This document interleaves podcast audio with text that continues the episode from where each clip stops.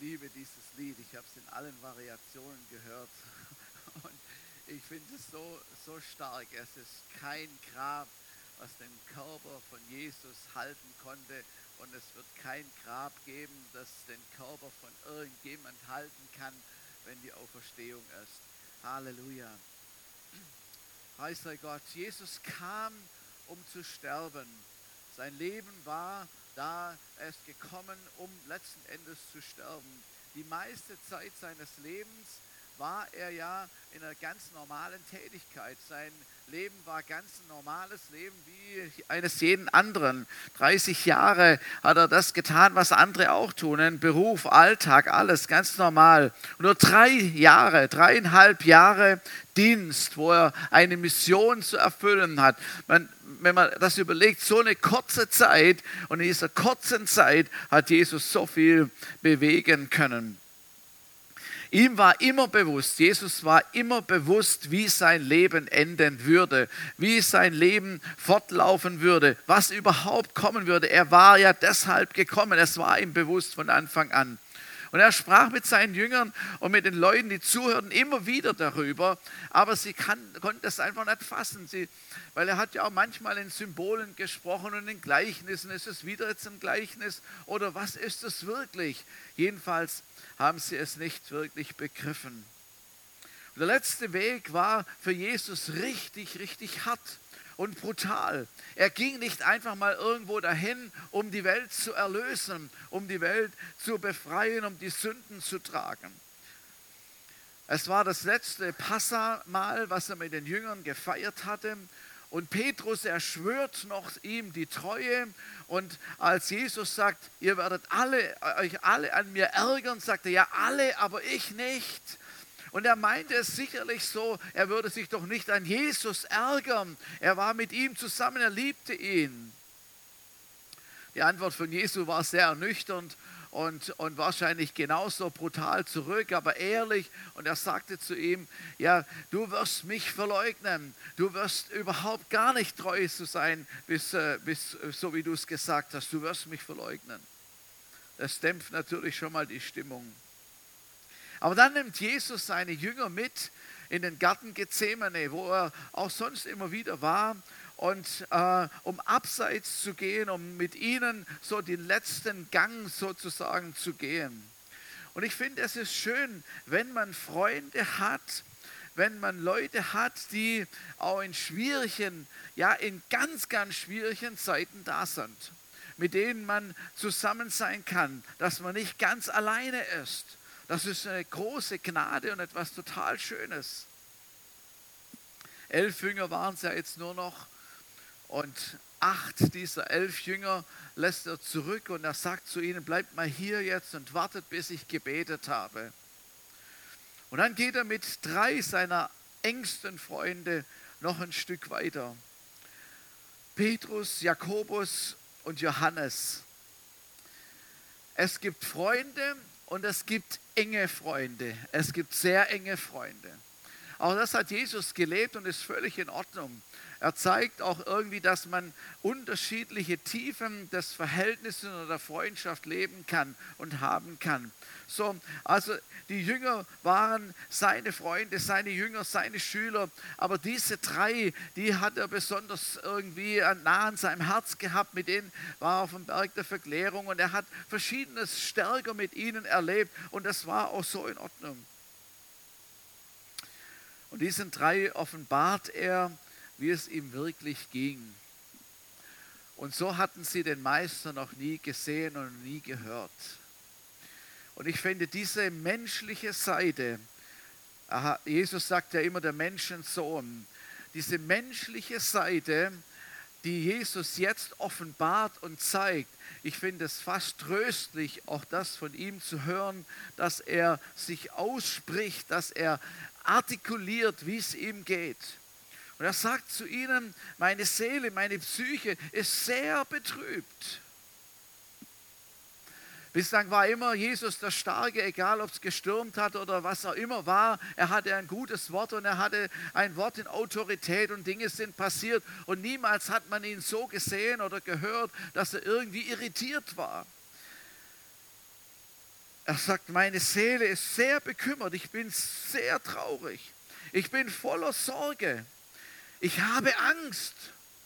Jesus, der gesagt hat, ich habe die Angst überwunden, er kommt jetzt in eine Situation hinein, wo er sagt, ich habe Angst, ich bin geängstet, von zu Tode betrübt. In dem Moment hört sich das so an und ist vielleicht auch so gewesen, wie wenn eine schwere Depression über Jesus kommen würde. Die Last, die jetzt auf ihn kam, spürte er wie nie zuvor, obwohl er die ganze Zeit wusste, wie es enden würde. Aber jetzt war es ziemlich stark und heftig. Jesus ging es nicht gut. Jesus ging es nicht gut in dieser Zeit, in diesen Momenten. Und er sagt, bleibt hier, wacht mit mir. Wacht mit mir, ich werde zu meinem Vater gehen, ich werde mit meinem Vater reden, ich werde beten, ich werde mit meinem Vater sprechen, aber wacht hier mit mir. Und dann geht Jesus alleine ein Stück weiter, um mit seinem Vater im Himmel zu reden. Jesus musste alleine diese Phase durchleben und durchgehen. Wie ich gesagt habe, es ist gut, Freunde zu haben, Ratgeber zu haben, Leute, die eine Idee haben für etwas, Leute, die trösten können, Menschen, die Glaube vermitteln. Und das ist wichtig. Und deshalb ist auch Gemeinde da, damit Menschen nicht alleine sind, dass wir einander dienen können, dass wir Freundschaften leben können, dass wir uns begleiten können durch schwierige Zeiten hindurch. Das ist völlig richtig. Wir brauchen einander. Amen. Wir brauchen einander. Aber die Entscheidung, wie immer sie ist, die Entscheidung muss jeder alleine für sich treffen. Den richtigen Weg muss jeder selbst in seinem Herzen wissen und empfinden. Und ich möchte raten und sagen, triff nie eine Entscheidung. Vor allem eine lebenseingreifende, schwierige Entscheidung, weil es Menschen sagen oder weil es Menschen gesagt haben oder vielleicht sogar um einem Menschen zu gefallen, wäre noch schlimmer. Sondern wir brauchen, jeder von uns, wir brauchen das innere Zeugnis, dass etwas richtig ist oder etwas falsch ist. Und das erkennen wir selber in unserem Geist, in unserem Herzen, da wo der Heilige Geist wohnt. Und das ist wichtig, dass wir das so erleben und dass wir das so handhaben. Gute Ratschläge, wichtig, Ratgeber, Leute, die mit uns gehen, einen Weg mitgehen. Aber es gibt letztendlich die Phase, wo wir alleine gehen müssen. Oder vielleicht ein Ehepaar zusammen, wo man alleine diesen Weg gehen muss, um herauszufinden und zu festzumachen, was ist richtig, was ist falsch, wohin geht die Straße. Jesus geht ein Stück weiter eben und er betet und er spricht mit seinem Vater. Und auch hier finde ich es total ehrlich und es zeigt, wie Jesus sich gefühlt hat, wie es Jesus ging. Vater im Himmel, gibt es keine andere Lösung. Ich weiß, deswegen bin ich hier. Wir haben es besprochen vor langer Zeit. Es ist eigentlich klar, aber gibt es keine andere Lösung? Könnten wir nicht etwas, muss ich es wirklich tun? Vielleicht hat Jesus sogar einen Vorschlag gemacht. Keine Ahnung.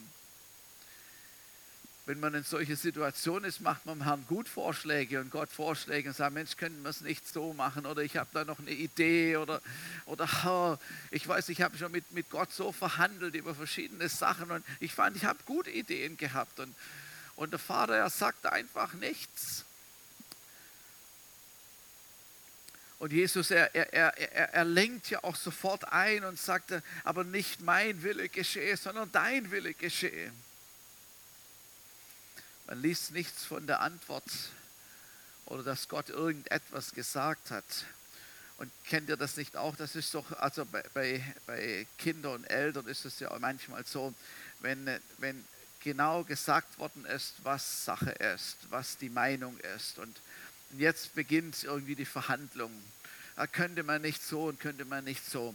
Dann könnten die Eltern oder sie könnten jetzt nochmal einen Vortrag halten, den sie schon ein paar Mal gemacht haben, aber sie können auch wahrscheinlich sagen, sie gar nichts und gucken nur. Und das Kind weiß ganz genau, ja, es hat sich nichts geändert, leider. Also es ist immer noch so. Die Antwort ist immer noch, wie sie vorher war. Und so muss es wohl Jesus gegangen sein. Herr, was können wir machen? Und der Vater im Himmel, er schaut nur auf seinen Sohn, auf Jesus, und er sagt nichts. Dann macht Jesus eine Pause und geht zu seinen Jüngern zurück. Und da liegen die auf den Knien und sie schreien zu Gott und sagen, oh mein Gott, stärke doch Jesus, deinen Sohn, den Meister, dass er das ganze Teil wirklich gut übersteht. So hätte man es sich gewünscht, ne? Jesus zurückgekommen wäre, hätte sich eins gemacht und so und sagt, oh, ihr seid echt, boah, wenn ich euch nicht hätte, und das tut mir jetzt so gut. Aber sie haben es echt nicht gepackt, sie waren überfordert und man muss wirklich sagen, die Jünger, also die hatten auch wirklich viel zu verkraften in diesen Tagen. Und sie haben es nicht gepackt und sind eingeschlafen. Und auch da finde ich jetzt wieder Jesus sowas so menschlich, ne? Er macht jetzt nicht den frommen Spruch, sondern er sagt, eine Stunde. Hättet ihr nicht eine Stunde mit mir wachen, seht ihr dann nicht, wie es mir geht, dass ich am Ende bin, dass ich es hier nicht packe, dass es für mich ein großer Kampf ist, eine große Herausforderung. Hättet ihr nicht mit mir noch ein bisschen wachen können? Er sagt es ihnen. Jetzt zu der eigentlichen Tragik, die Jesus durchlebt, kommt noch eine Enttäuschung dazu von seinen engsten, guten Freunden. Und er geht wieder zum zweiten Mal, um mit seinem Vater zu sprechen. Und wieder die gleiche Frage. Vater im Himmel, muss es denn sein? Gibt es nicht eine andere Lösung?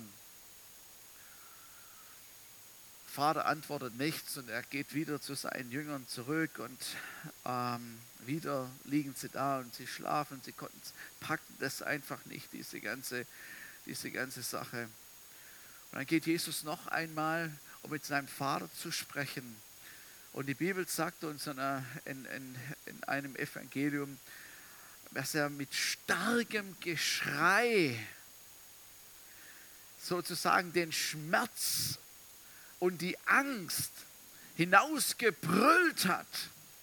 Das müssen eigentlich fast die Jünger gehört haben. Das heißt, ein Steinwurf weit, was sind das, 30 Meter oder 40 Meter, ein Steinwurf weit hat er gebetet und da waren die Jünger. Und er schreit zu Gott.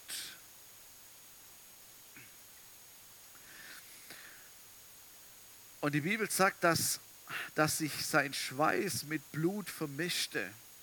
Und ich habe gelesen, bei extremem Stress kann es passieren, dass die kleinen Kapillargefäße in den Schweißdrüsen platzen und sich dann Blut und Schweiß miteinander vermischt und sozusagen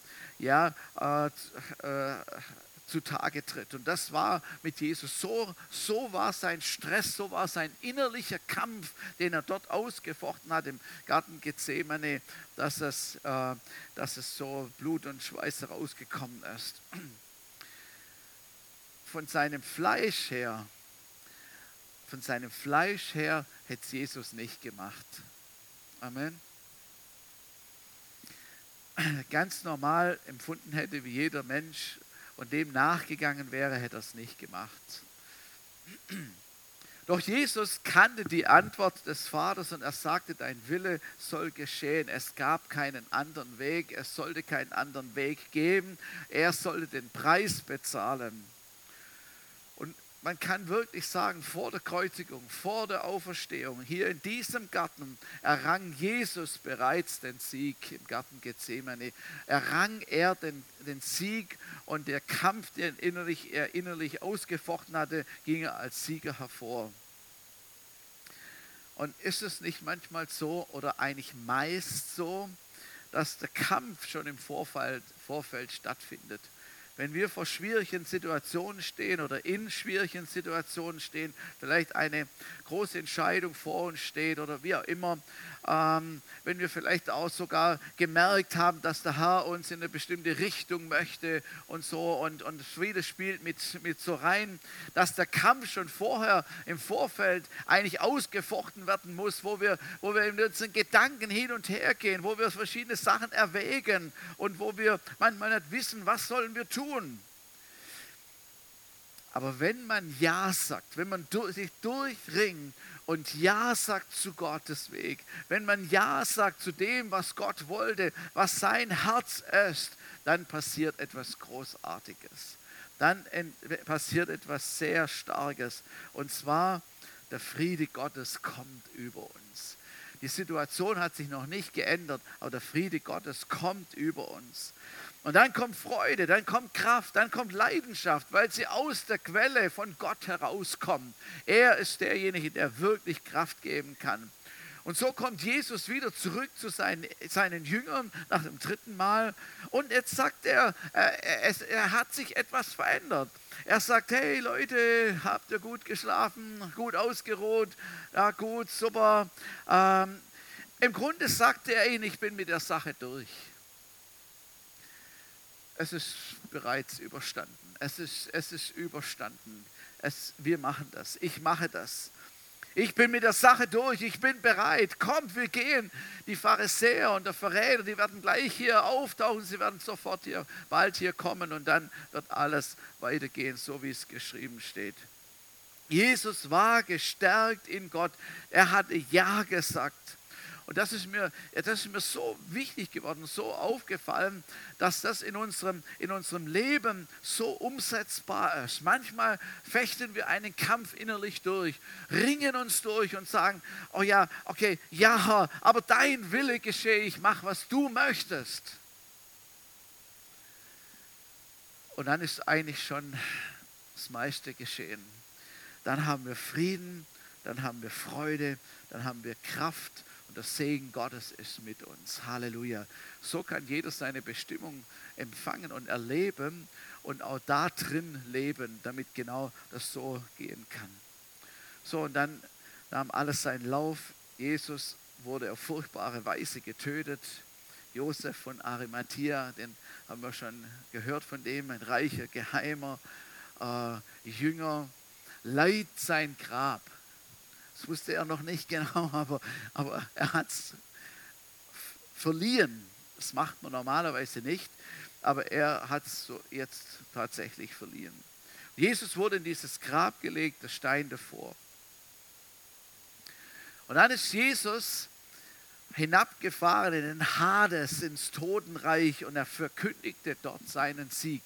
Also währenddem Jesus im Grab war und niemand wusste, was jetzt los ist und Leute getraut haben, war Jesus nicht tatenlos, hat Jesus etwas Starkes getan. Im Totenreich, wo die Verstorbenen bereits waren und sozusagen auf das Gericht gewartet haben, das ist das Totenreich, das gibt es immer noch, das Totenreich, das sind allerdings jetzt nur noch die Menschen, die nicht in Gott sterben, die warten auch noch auf ihr Gericht sozusagen, wie Gott richten wird.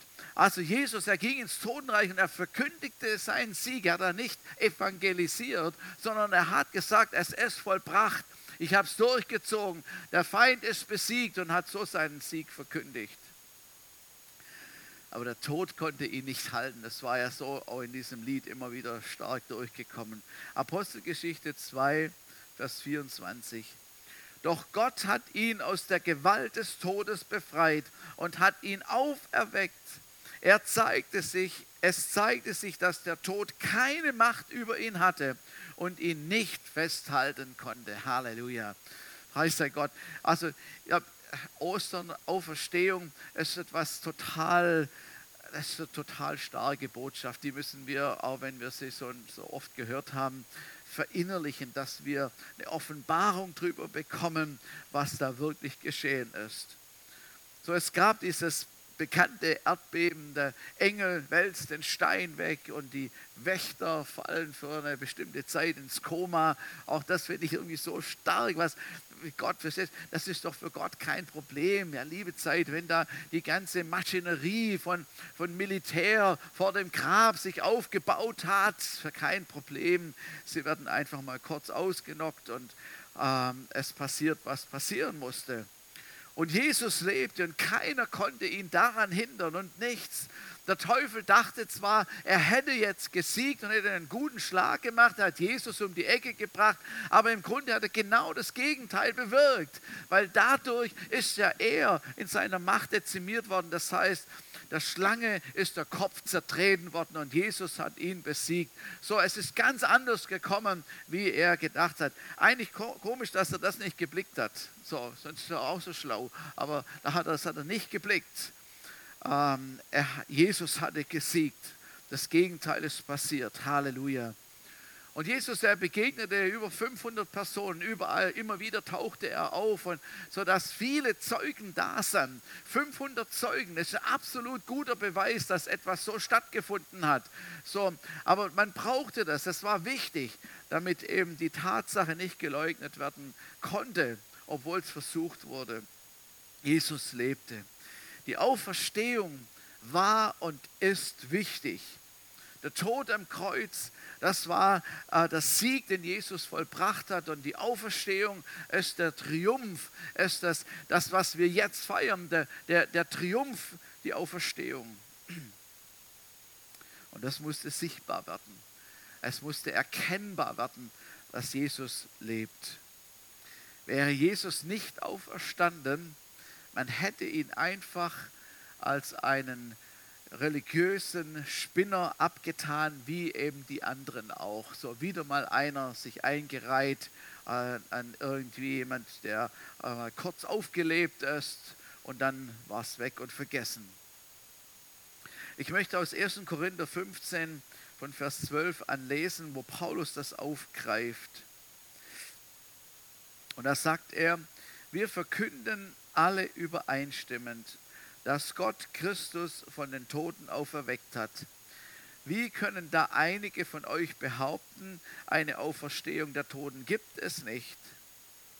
Wenn es keine Auferstehung der Toten gibt, dann kann ja auch Christus nicht auferstanden sein.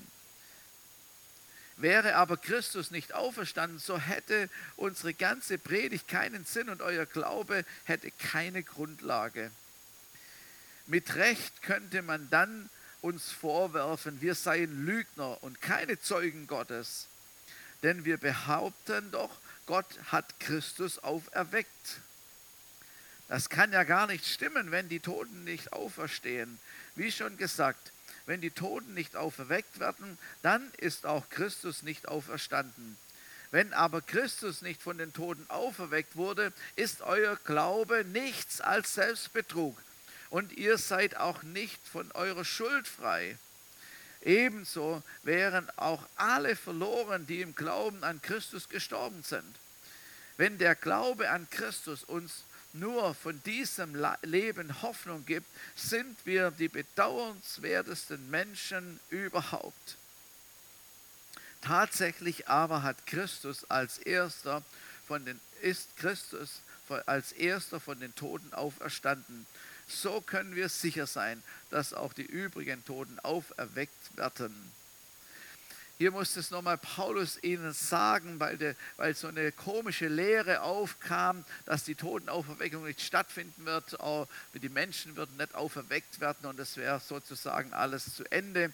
Und da greift er das auf und er sagt es deutlich, und das müssen wir auch sehen, damit wir auch merken, wie wichtig Auferstehung wirklich war und ist. Unsere Predigt wäre ohne Inhalt.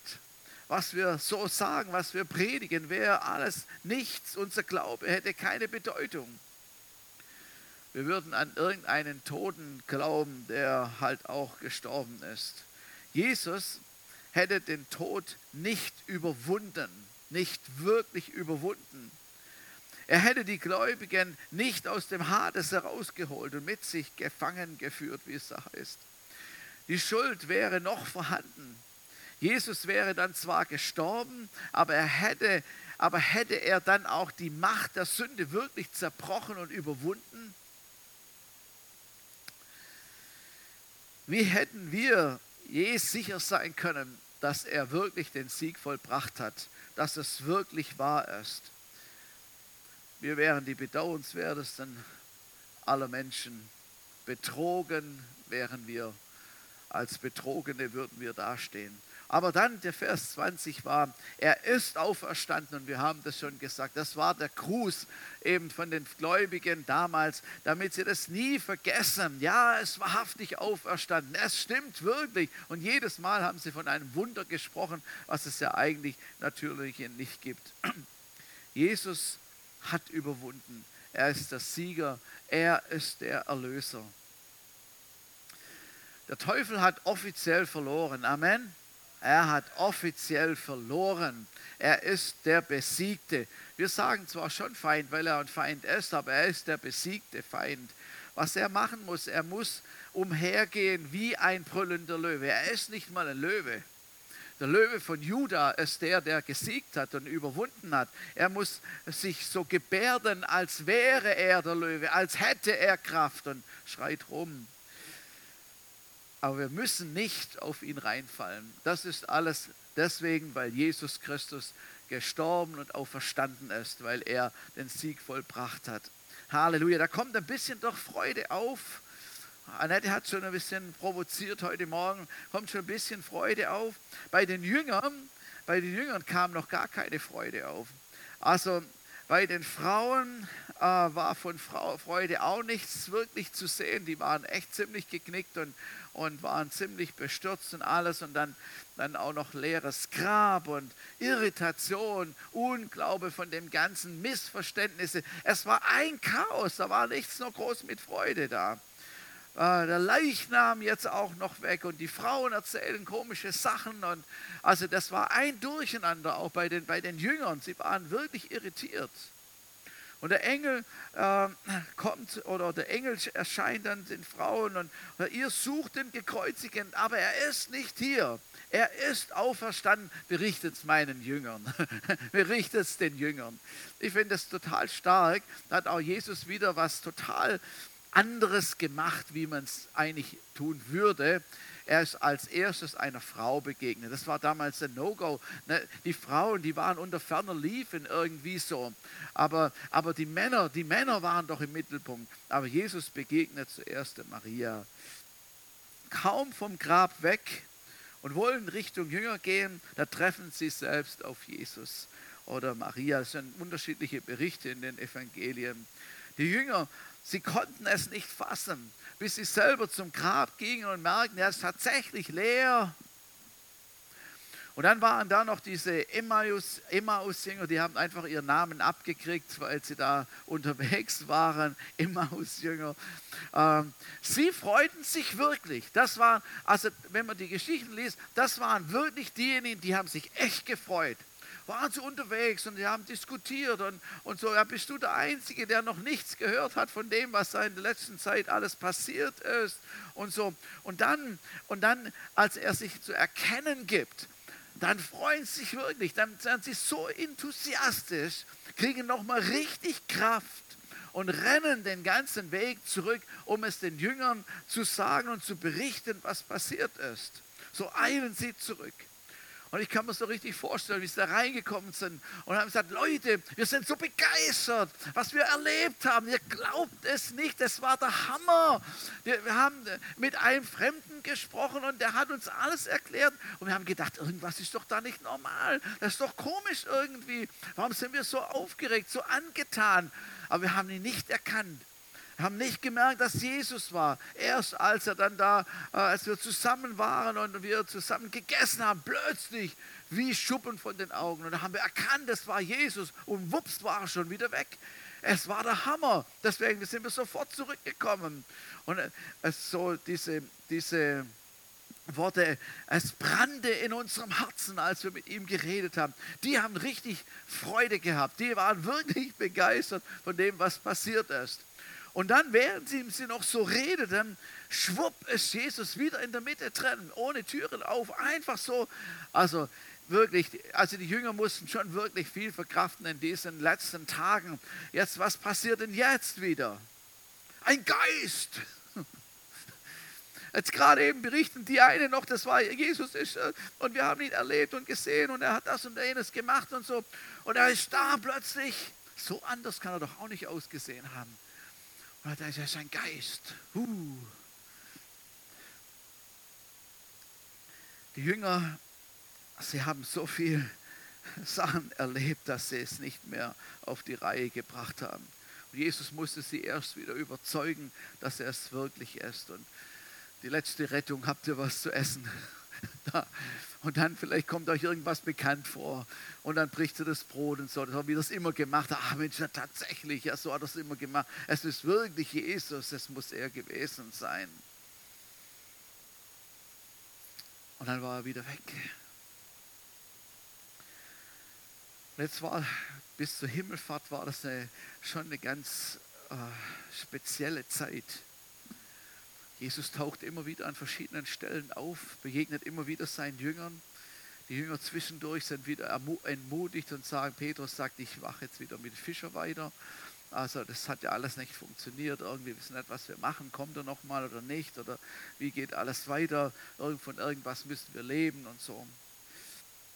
Als sie wieder zum Fischen gingen und nichts gefangen und so. See Tiberias, wo die Jünger nichts gefangen haben und dann auf den Zuruf von Jesus dann doch was gefangen haben und er macht ihnen das Frühstück und sie kommen und er bedient sie und jetzt komm, bring den frischen Fisch und jetzt essen wir erstmal miteinander. Es war für die Jünger so speziell, so verwirrend und doch irgendwie so eigenartig und so. Und für Thomas kommt er extra nochmal vorbei und erklärt ihm nochmal alles, dass er wirklich der Jesus ist, der Auferstandene. Tatsache ist, dass Jesus alles getan hat. Jesus hat alles gemacht. Er ist auferstanden und er lebt immer noch. Halleluja, preis sei Gott. Er ist immer noch unter uns. Ja, wir geben ihm, dem Auferstandenen, Applaus. Halleluja. Halleluja. Noch etwas sagt die Bibel, sagt, dass diese Auferstehungskraft, also die Kraft, die nötig war, um Jesus wieder zum Leben zu erwecken und wieder aus dem Grab rauszuholen, diese Auferstehungskraft ist jetzt in uns, durch den Heiligen Geist, durch die Kraft Gottes in uns. Das ist fantastisch. Und wir führen seine Mission durch, seit fast 2000 Jahren unterwegs. Und die Mission von Jesus hat nicht aufgehört zu existieren. Die Botschaft von Jesus läuft weiter und geht weiter. So, und deshalb, wir feiern heute ein Freudenfest. Nach all dem, was auch Schweres auch in diesen Stellen zu lesen ist und Gethsemane und alles und Leiden und so weiter. Aber wir feiern ein Freudenfest, weil es Jesus geschafft hat und weil Jesus triumphal in den Himmel gegangen ist und er eine Wohnung vorbereitet für uns, dass wir dann da auch mal sein können und mit ihm zusammen sind. Und Jesus, er hat die Wahrheit gesagt. Es heißt in der Bibel, dass er die Wahrheit ist, in Person. So, wir feiern die Wahrheit überhaupt, das, was richtig ist, und wir feiern ihn als Person, der Wahrheit ist. Und wenn das, diese grandiose Geschichte, die Wahrheit ist, dann stimmen auch all die anderen Dinge, die er gesagt hat. Und sie treffen uns auf uns zu und wir dürfen sie im Glauben in Anspruch nehmen, dass wir Kinder Gottes sind, dass wir mit ihm leben dürfen, dass auch wir auferstehen werden, dass auch wir mit ihm zusammen sein werden, dass auch wir nicht Sorge und Angst haben müssen, sondern wenn er kommt, wups, wir sind bei ihm. Amen. Und es wird wahr, was er vorausgesagt hat. Und er hat gesagt, dass wir unsere Sorgen auf ihn werfen können und dass er sich darum kümmert. Auch das ist die Wahrheit. Und viele andere Sachen, die er gesagt hat.